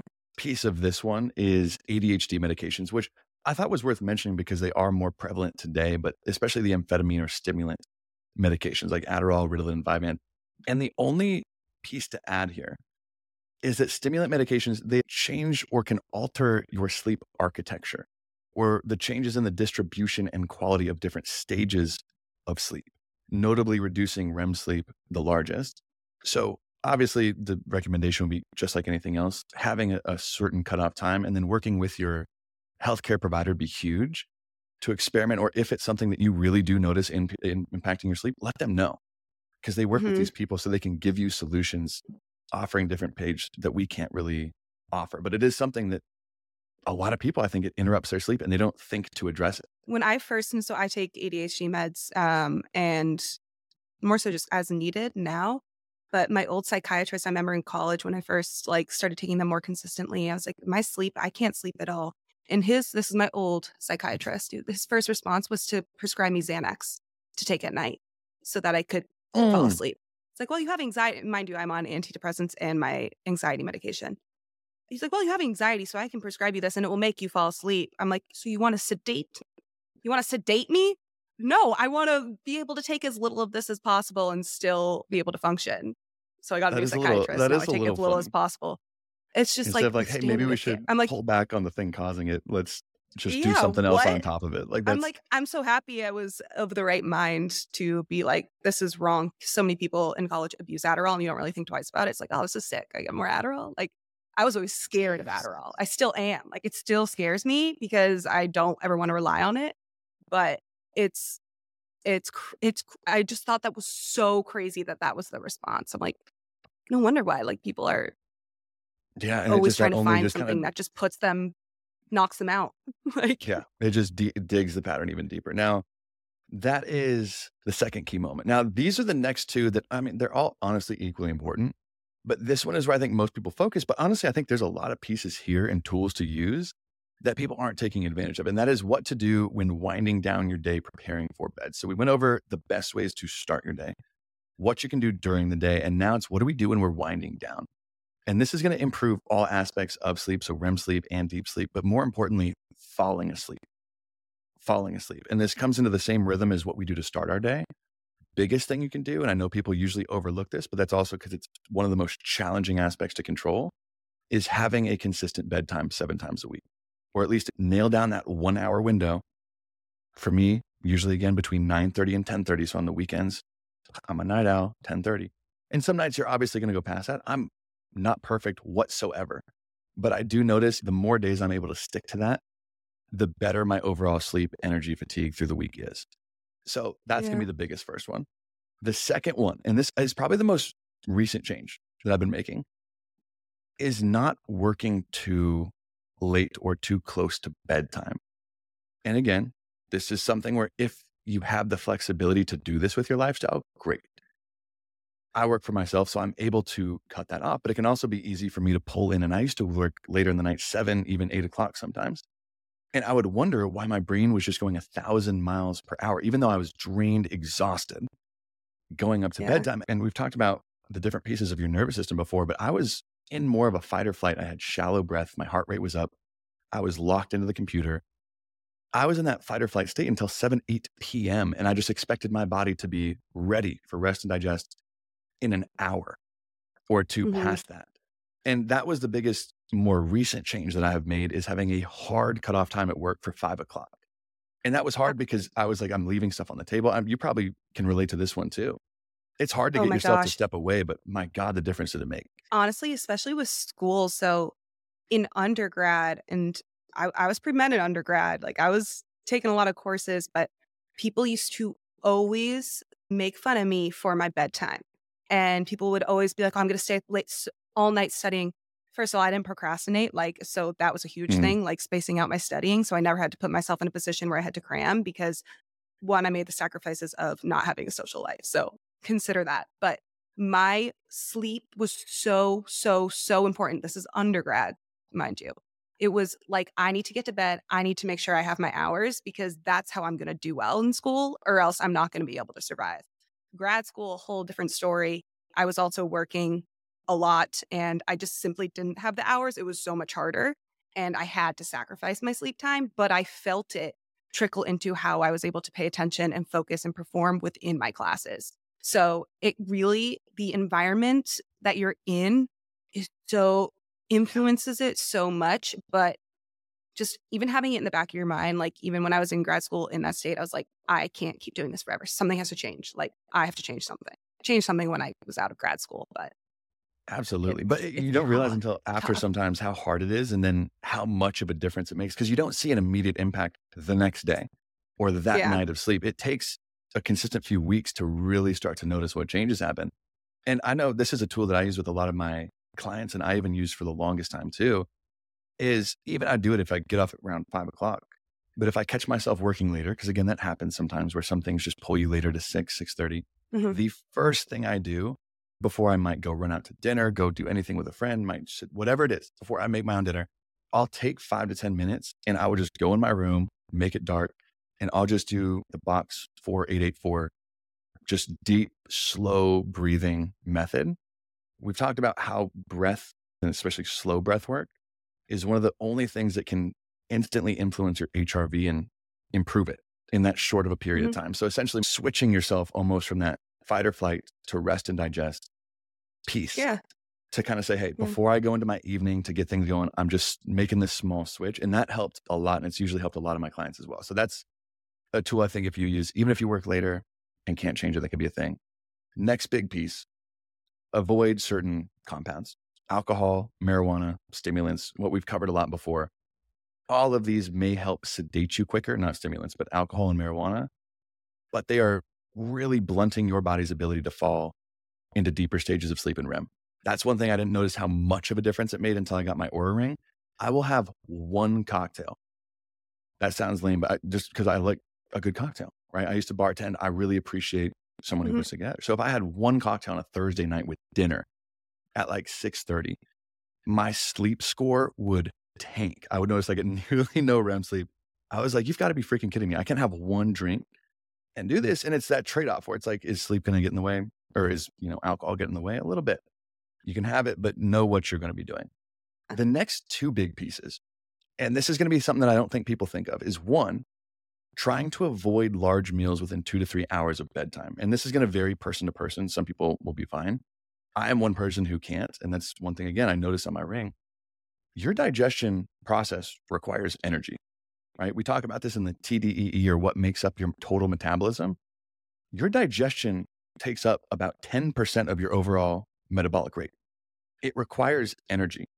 So it's going to keep your heart rate up while you sleep. And that's one thing that you notice tracking is your heart rate arc, which should kind of look like a nice little smile. If you have a large meal right before bed, a lot of the time it will stay elevated until midnight, one o'clock, which stops your body mm. from falling into deeper stages until it finally starts to dip later once your digestion is over. And I know some people who can have a large meal right before bed and be fine, but that could be you as well. When I used to waitress, I mean, I it was I couldn't avoid it. I had to eat dinner. My yeah. eating schedule was so messed up. I go into work at four, get home at like 11 30, 12, and need to eat. I would need to eat. I'd be so hungry. So uh, it just, I wouldn't feel great going to bed, but I would also be so tired. Like, so I don't know if I was getting that REM sleep. I feel like I was just like passing out and doing it all over mm-hmm. again. But yeah. Yeah. So that's what, and again, it can, sometimes it can be unavoidable. That's a big mm-hmm. one if you can, and a lot of increase in especially deep sleep for that one. The last few pieces. This is one that most people don't think of. And one question, I don't struggle with this that much, but a question that popped up way more frequently than I thought is people having a hard time not going to the bathroom two to three times, going pee. This is me. This is do me. You wake, do you do me. that? Oh my God. Yeah. I mean, I wake up at least twice. No, I would say always once. I always wake up once in the middle of the night to go pee. Always. Wow. Used to wake up twice. Doesn't happen often anymore that's a lot of people like a lot in the q&a that was every 10th question was someone saying i can't stop getting up to pee and just know first yeah. like first off that's completely normal like that's a mm-hmm. long time to go without going pee completely normal and it's really only an issue if you find yourself not being able to fall back asleep if you can just get up go pee yeah. fall back asleep boom you're out that's not an issue that i think you really need to worry about but i think a couple things is if you are now up and you're up and it takes you 20, 30, 40 plus minutes to fall back asleep is where it can really negatively impact your sleep. And there's two aspects of this. I think one, and this is what I think when I would ever do it if I do wake up to pee, try, try, try your best. And we're going to talk about this next to not turn on lights to get you there. And I've oh, fallen yeah, no. over things, I've hit things in the night before trying to do this. But if I flip the overhead night switch on when I'm going, even if it's for 30 seconds to go pee, that's what turns my brain on. I'm like, oh, i like stay asleep. I've never, I've, even if I'm waking up twice, like two, three times, like I'm still, I'm half asleep and I roll back onto bed and I'm like yeah. out cold. I, I don't one turn time I fell on. asleep on the toilet because okay, and this is uh, maybe TMI because I'm a dude, but if it's it's at night, it's pitch black. I sit down yeah. to pee so I don't yeah, miss and pee everywhere. So I sit down to pee, and I'll sit down with my elbows on my knees, and I just remember I don't. It was probably five or ten seconds, but I remember like jolting, and I was like, asleep sitting on the toilet in the pitch black. I'm like, this is the, I was dying about it, but that's funny. That's a big piece. But if you're someone who's, who has to wake up multiple, multiple times a night, have a liquid cutoff time, two to three hours before bedtime. Because a lot of people, and it's a tough one. That's my problem. I know it. if it. you can start to implement or limit any liquid intake later at night, see and just test it on yourself. Maybe it helps, maybe it doesn't. That's a big one. Water tastes better at night. I'm convinced. Like I got some days, and it's usually when I don't drink enough throughout the day. But I will drink like three full of one full of things of this after dinner, and I am just guzzling it because I'm so hydrated. And then I'm yeah. like, shoot, like and that, I uh, shouldn't that have done that. A great point though. If you're just working hard and you don't drink through the day, yeah, and you're dehydrated, you're gonna be thirsty at night. Maybe try mm-hmm. hydrating through the day more, and then cutting yeah. off after dinner time. That's a good one. Now, mm-hmm. the last two pieces, one of them is going to be talking about light. The next one is what I think a lot of people have been waiting for is the newest up to date research on supplements. But lights is a big deal. And I don't want this to come off contradicting because I know that we talked about how much natural light and how you need a ton of light in the morning to help align that cortisol spike, to help align your morning routine to wake up, and why smaller synthetic lights don't really do the trick. At nighttime, very small amounts of light can make a difference. And the reason is it's nothing to do with cortisol at nighttime, but it's everything to do with melatonin production. And bright light, more specifically, overhead lights, essentially blunt your body from producing melatonin on its own, which should be happening the two to three hours leading up to bedtime. And this is one that, again, in the last year, I've really changed. And it feels weird because you feel like you're walking around kind of in the dark. But if you can dim your lights, and if you can't dim your lights, I added this in the Amazon list as well, is dimmable light bulbs, plugs, and switches that you can put Mhm. in your house. I think it's well worth it. Or even just simply switching from overhead lights to lights that are below eye level. So lamps, things down here, if you could just switch it from there, that makes a huge difference. And I think this is a, a big one that I know some people say avoid your phone or TV before bed, which yes, does have light. Yeah. But if you look at the average overhead light in your house and you point that lux camera at it, anywhere from 300 to 1,000 lux is what that provides. If your phone is on a lower light setting, so if you just dim it a little bit, you're producing anywhere from 25 to 50 lux. So barely anything. So I would not stress if you're one of those people who's like, I just love scrolling TikTok before bed. I do. I love it. Mhm. Right. It's not going to impact nearly as much as if you can actually just dim or turn off overhead lights. I don't know how you can. people. I've always like bright lighting overstimulates me, so I've always been Yeah. a lamp, a lamp gal. Like always low light. I don't know. Like I, I hate it. The first thing I do after I'm done cooking dinner is I turn off the bright lights. I'm like, get these off. I hate them. Yeah. It's a big But- deal. And that's where we put those tools in the sleep kit as well, if uh, you're able to do it. One thing I want to talk about real quick, just with regarding phones, not lights Yeah. specifically, but and I don't know if you're going to bring it up, but before we go into supplements, is this concept of revenge bedtime cr- procrastination. So it's when you will. No, it's actually. a No, thing. I like it. The name just cracked, made me ch-.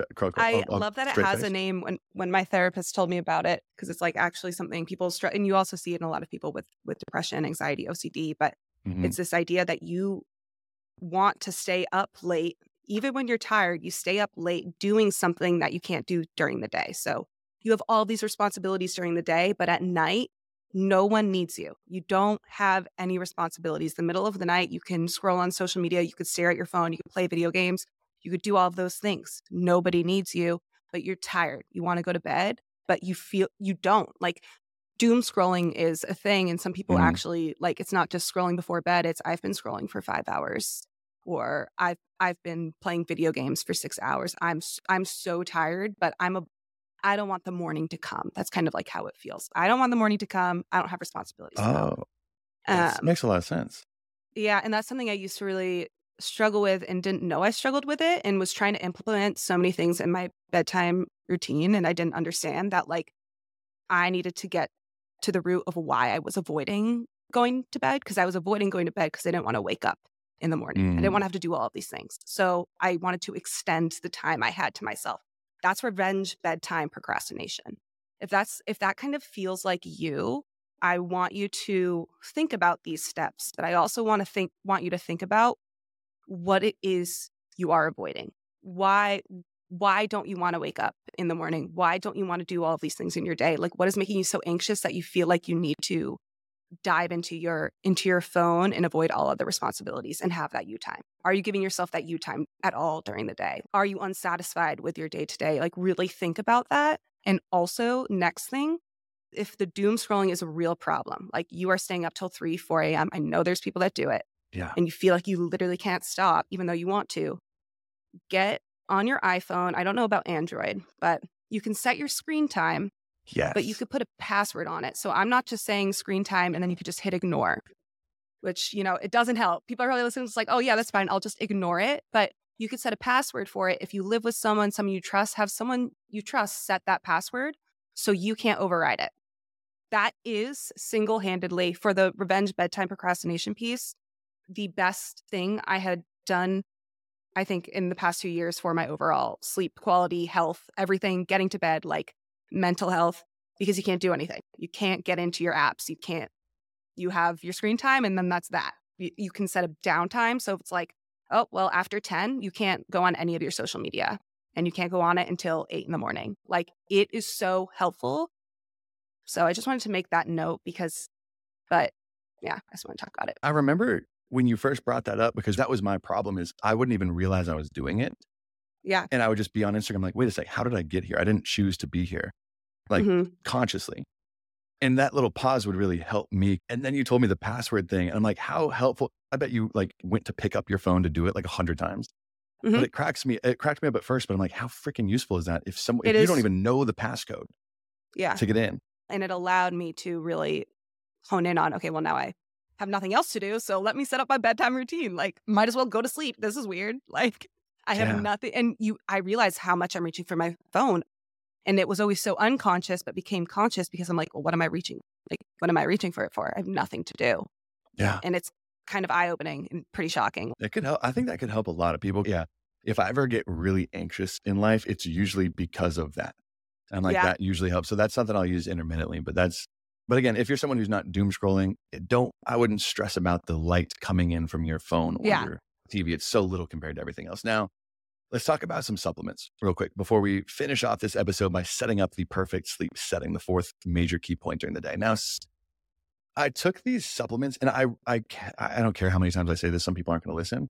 This is the by far smallest piece of the entire puzzle by 100. yeah Okay. Like a lot of people are just gonna be like, give me that whatever supplement's gonna help. None of these will do a fraction of what all the other pieces put together did. Now, where I pulled all of these is, and just to give everyone a reference, this is the most up to date research provided by an in depth sleep analysis by examine.com, which is a tool we use all the time on this show. It's a free tool. I know we have the premium version of it, and our premium members get a discount to the premium but it's even a free tool to use for any sort of supplement review, things like this. Like I think the review guide technically have to be a part of their premium, but if you have questions about creatine, for example, you type in creatine, it will give you a complete research breakdown of here is every study that's been done on creatine, the quality of the study, the effect size, if it was positive or negative, what exactly they were assessing. It's wonderful for finding Yeah. real evidence on this. So this is their one of their awesome in-depth sleep analysis guides from examine.com. Now, melatonin's the most sold by far by a million, but melatonin's a big one. But like we talked about in the beginning, that meta analysis doesn't seem to have that large of an effect for most people, but it can be used intermittently. I know we were talking about this before. I typically will use it for pretty much just jet lag, or in your situation too, where if there's for some reason a stretch of nights that I'm really struggling sleeping and I need to be in bed a certain time, I will use it and I will notice a large impact where it helps me really mm-hmm. fall and stay asleep. It may or may not help you. That's a big one. But one thing to be careful of, in my opinion, is melatonin, we have to remember, is a hormone produced by your body. So you're ingesting a synthetic hormone. And here's the one thing that I think is a little red flag, which I'm curious to see research about this in the future. Your body produces, and this is your pineal gland in your brain, 0.1 to 0.3 milligrams of melatonin per night. 0.1 to 0.3 milligrams. The average supplement has between 1 and 10 milligrams of melatonin. So your body might produce 0.1 in an entire night's sleep, and that supplement you just took might have 10. 10. So 100x, right? This is a super physiological dose of a hormone that you're taking. And this is one that we covered. I forget which episode in, in supplements. This is one of the most mislabeled and least regulated supplements in the industry. Where when you third party test the most common melatonin supplements, the actual amount of melatonin in the product range from having anywhere from 83% less than what was on the package to 473% more than what was listed on the package. Meaning, if it says 10, that doesn't mean you're getting 10. That means you could be getting as little as two to three milligrams or as much as 40 to 50 milligrams of melatonin.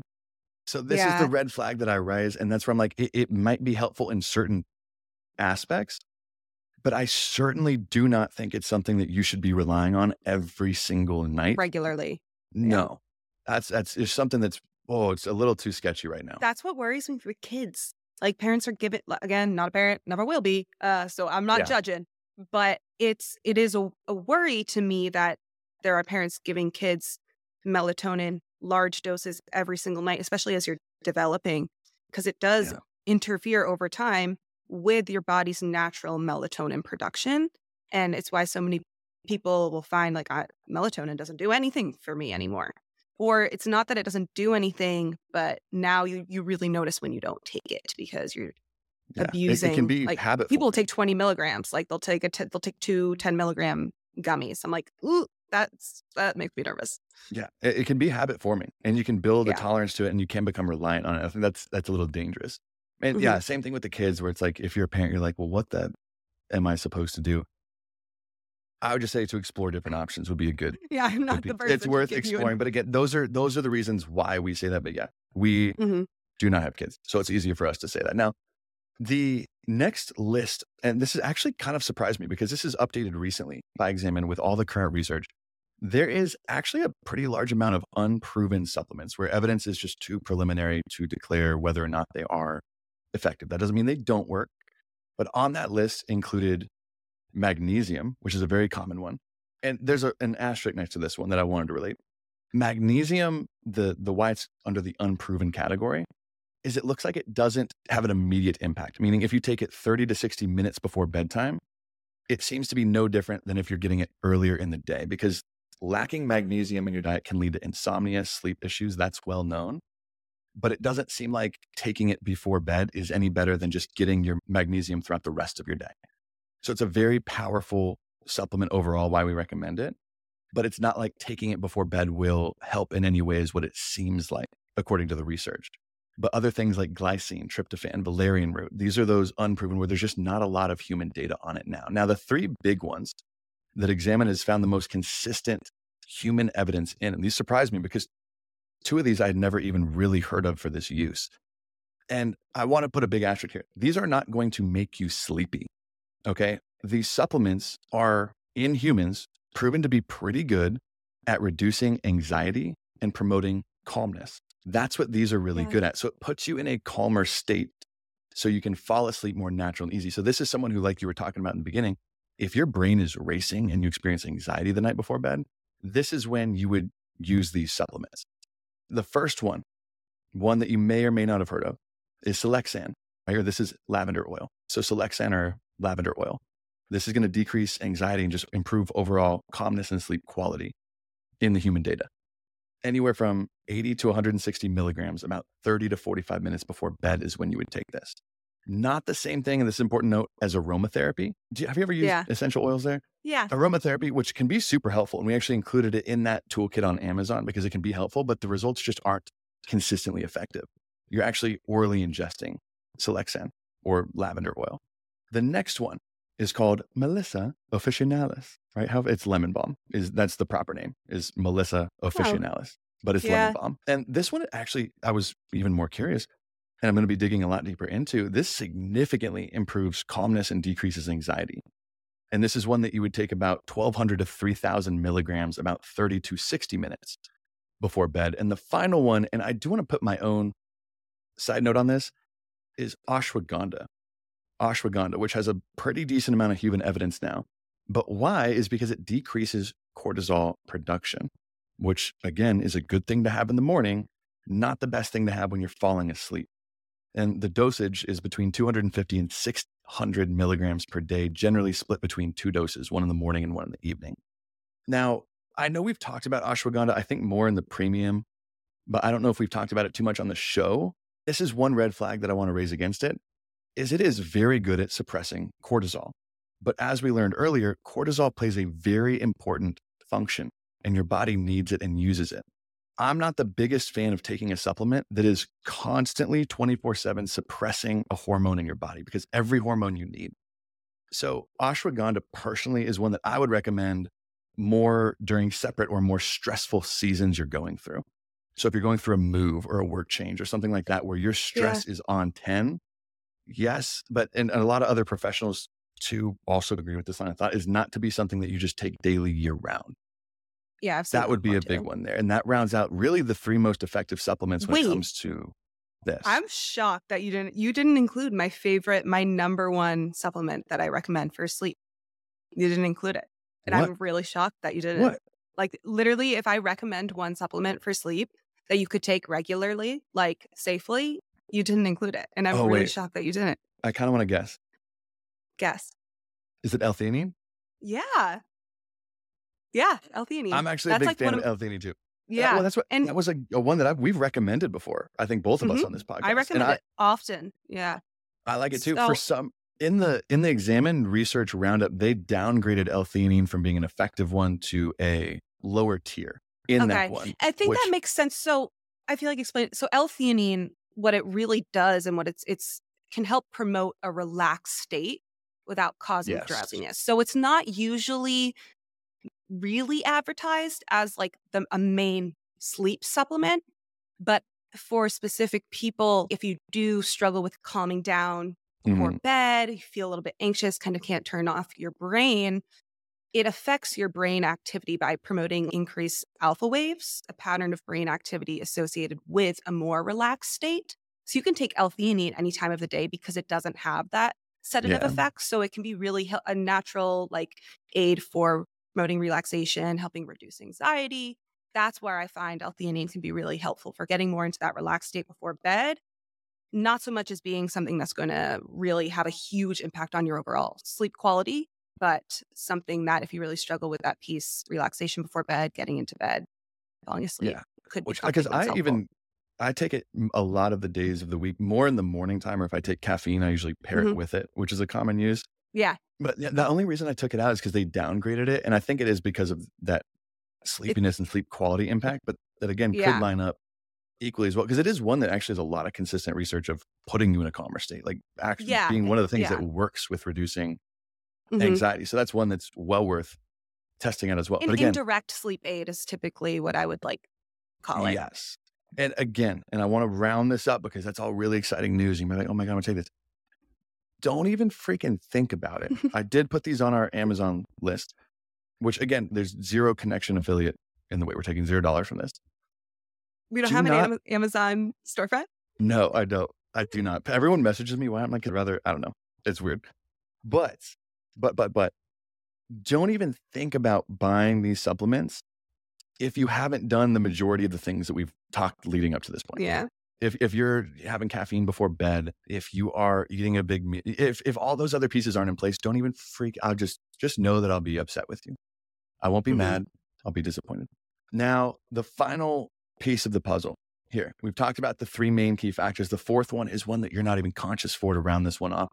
And that is your sleep setting or what to do during sleep, where you're sleeping. And this can be challenging because, again, not everyone has the same flexibility in their lifestyle to set up and make these changes, depending on Mhm. where you live, income quality, which are so many different things that go into this.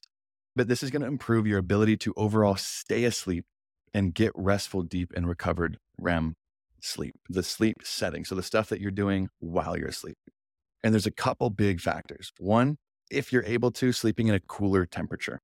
And again, not everyone can thrive like this, but more people, and this is more noticed even when you are asleep, so not just falling asleep, but you tend to get more deep and REM sleep in cooler temperature, ideally 65 degrees up to 68 degrees. I And- sleep at 70. That's like my ideal. Ooh.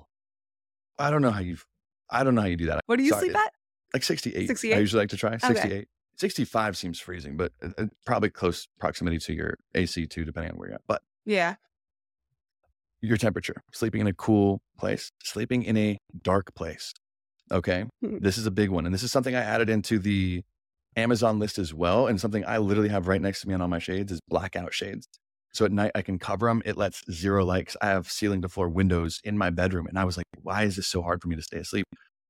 It's because I live downtown and there's lights coming in all freaking night long. So blocking out or at least being able to block those out, massive environment. If you're not able to, even adding in, and these are annoying to me, but if you're able to, eye covers. Where if you have, or something else where you just can't block the sleep, Yeah, eye like a sleep mask. Yeah, sleep mask. You can get a cute one with like little cat eyes on it or something like that. Mhm. But those are big ones. So cool, dark, and then minimizing noise disturbances. And this one's a little bit more tricky because I don't know if you've ever tried to sleep with earplugs in, which I did add more comfortably made sleep ones on our Amazon list. I personally cannot sleep with them in. It it just it feels too weird to do it. But if you live in a noisy environment, consider using earplugs. I personally like a white noise machine where you can use like Mhm. some pink or brown or white noise, or even apps that with a fan. produce calming sound. Exactly, something to kind of drown out the other noise. For example, like I live downtown, so there's oftentimes honking cars, loud cars, cop cars, people yelling at two, three in the morning. Usually, I have like an Amazon Dot, which I think I even put that on the Amazon list, but you can just stream your Spotify to it, and it does a pretty dang good job of drowning everything out. So Mhm. dark, cold, quiet. Those are the big things. And another piece that we're going to talk about here comfort. And this is one for cost. The average mattress costs about four or 500 bucks. Yes. Oh, In my opinion, bad mattress. yeah, in my in in my personal opinion, if it's something that you're going to use for the next 5 to 10 years of your life every single night with something that impacts your sleep so much, it's worth investing in a good bed and pillows, supporting a natural spine position and really avoiding any points of discomfort through your night. I think that's well worth it. I know it's a huge upfront investment, Yeah. but figuring out how to do that's big. A, a couple uh, brands that I did some just what what? pillow. Changing my pillow. That's been one of my recent changes that has had the biggest. I used to be, I really actually looked into the research on your neck position for sleeping and how it affects your Oh, sleep really? quality and like health over time and like how it like obstruct. Cause I'm working on being a back sleeper because it's like most optimal for your overall health. And I used to be like a stomach, like sleep under my arms, have my neck propped. And so I was like looking into what the best sleep position is and pillows because I used to sleep with two pillows stacked on top of each other and like my neck would be cranked. And oh. so Oh. I got a, investing in a good pillow so I can be in, I don't know, flat, I don't know. in a flat if- position. I don't know if you looked at the Amazon list before. I added a one thing I sleep with and I swear by is a pregnancy pillow because Oh, I'm a side like if I sleep on my back, I snore and I like I can't breathe as well. So I got a pregnancy Yeah. pillow so you can like round your legs so your spine's still neutral. I added that to the Amazon list. If you're a dude, don't feel weird about buying a pregnancy pillow. They're not. I, I hate the name. Let's petition to change the name. But uh, brands of beds that I was looking into that have very high quality mattresses for more affordable, not sometimes more affordable, but in there is Sleep Number, which is going to be the most expensive, but Saatva, Nectar, Dream Cloud, those are all the current top rated. I was looking at two. I, I might invest in this next time my mattress is up. Sleep Number now has a bed that not only tracks your sleep, but it has a temperature tech Temperature involved in mm. it. So not only can Yeah. it raise and, and put you up if you have a hard time breathing or snoring, it has temperature check, meaning it senses when you fall asleep and naturally cools the temperature. Because falling asleep cold is tough. So you can fall asleep warm. And the cool thing is it'll even set it up to where it can heat your feet. It'll heat your feet so it's like a warm, cozy Ugh, feeling. I always sleep with my feet out. and then it senses. People think I'm crazy. but I'm like, how crazy is that? It senses when you fall asleep and naturally dips you into a cooler temperature, which I'm excited when they can actually run studies on this Yeah. to actually improve your deep and REM sleep. And that sleep number, that tech one is up to like $4,500. But again, and why I'm questioning actually investing in it is that's about a dollar, dollar fifty a night over the life And- of that mattress. And that's just something. So again, it's does the next mattress everyone- I get, I'm gonna throw so much money into it. Like Yeah. next time I move, I'm gonna and get it- yeah. It's like that's 4,500 bucks. That's a lot of money for most people. Yeah. But again, it's one of those things where if you can start thinking about it early, start putting aside anything, could maybe really help. Last couple big pieces make your bedroom your sleep sanctuary. Matthew Walker's big on this, Dr. Matthew Walker. Reserve your bed for sleep and intimacy only, not for watching TV, not for eating dinner, not for working, not for any of these things. Essentially, you're just strengthening the association between bed and sleep when you only sleep there, right? It can kind of be that external cue or trigger where if you only sleep when you're in bed, and he even recommends if you're up at night for more than 20 minutes, get out of bed, go sit down, go read a book in another room in a dim lit room. Because the more time you spend in your bed awake, the more time you're associating being awake in bed as a real thing. You're kind of like a little dog. You just got to train yourself a little bit. And then Mhm. another one that the only reason I'm adding this is because we got so many questions is mouth tape, right? Have you seen that? Have you? I use that. I have it and I'm too scared to use it. It's- I have it. I got it. looks, it looks stupid, but I'm claustrophobic. I'm like nervous that I won't be able to breathe. Oh, you'd have you probably have a panic attack then. It's it's one of those things where I think it's an extra a penny on top, but it was actually a cool 2022 study that looked at mouth breathers with mild sleep apnea because that can also Hmm. largely lead to sleep apnea. And the results showed that mouth taping actually helped to decrease the measure of how many disordered breathing events happened during that night. It went from 8.3 down to 4.7 events per hour. So almost cut that in half as far as jolts, wake ups, events like that and decreased snoring. They actually track snoring from an average of 304 snores a night to 121 snores. And this is the study actually showed that it improved sleep quality and number of wake ups. So if you're a mouth breather, I added that on the Amazon list too. It's like five, 10 bucks. We're trying out. And we're going to add that in these show notes below because that pretty much rounds us up. The only last note is on sleep medication. and using things that sedate you like NyQuil or ZzzQuil consistently, it's not looking good, honestly. Like just to, No. to rely on these things, like many sleep medications, they effectively help individuals fall asleep faster and they help increase total sleep, but they do not increase sleep quality. And this is usually assigned to or people use for acute life stressors, which can be very helpful for Yeah. acute life stressors or transient insomnia. These medications, they might provide relief, but here's the problem with them is over time, they can form a very deep dependency and tolerance, making it nearly, and I don't know, I used to use these when I was younger, in my 20s, I think. And if you use it for a while, it almost becomes impossible to fall asleep without them. No matter how exhausted you are from the day, it's almost impossible to fall asleep without them because you become so dependent on them. And honestly, long term data shows a very strong correlation with sleep medication use and big cuts in all cause mortality and numerous other negative health outcomes.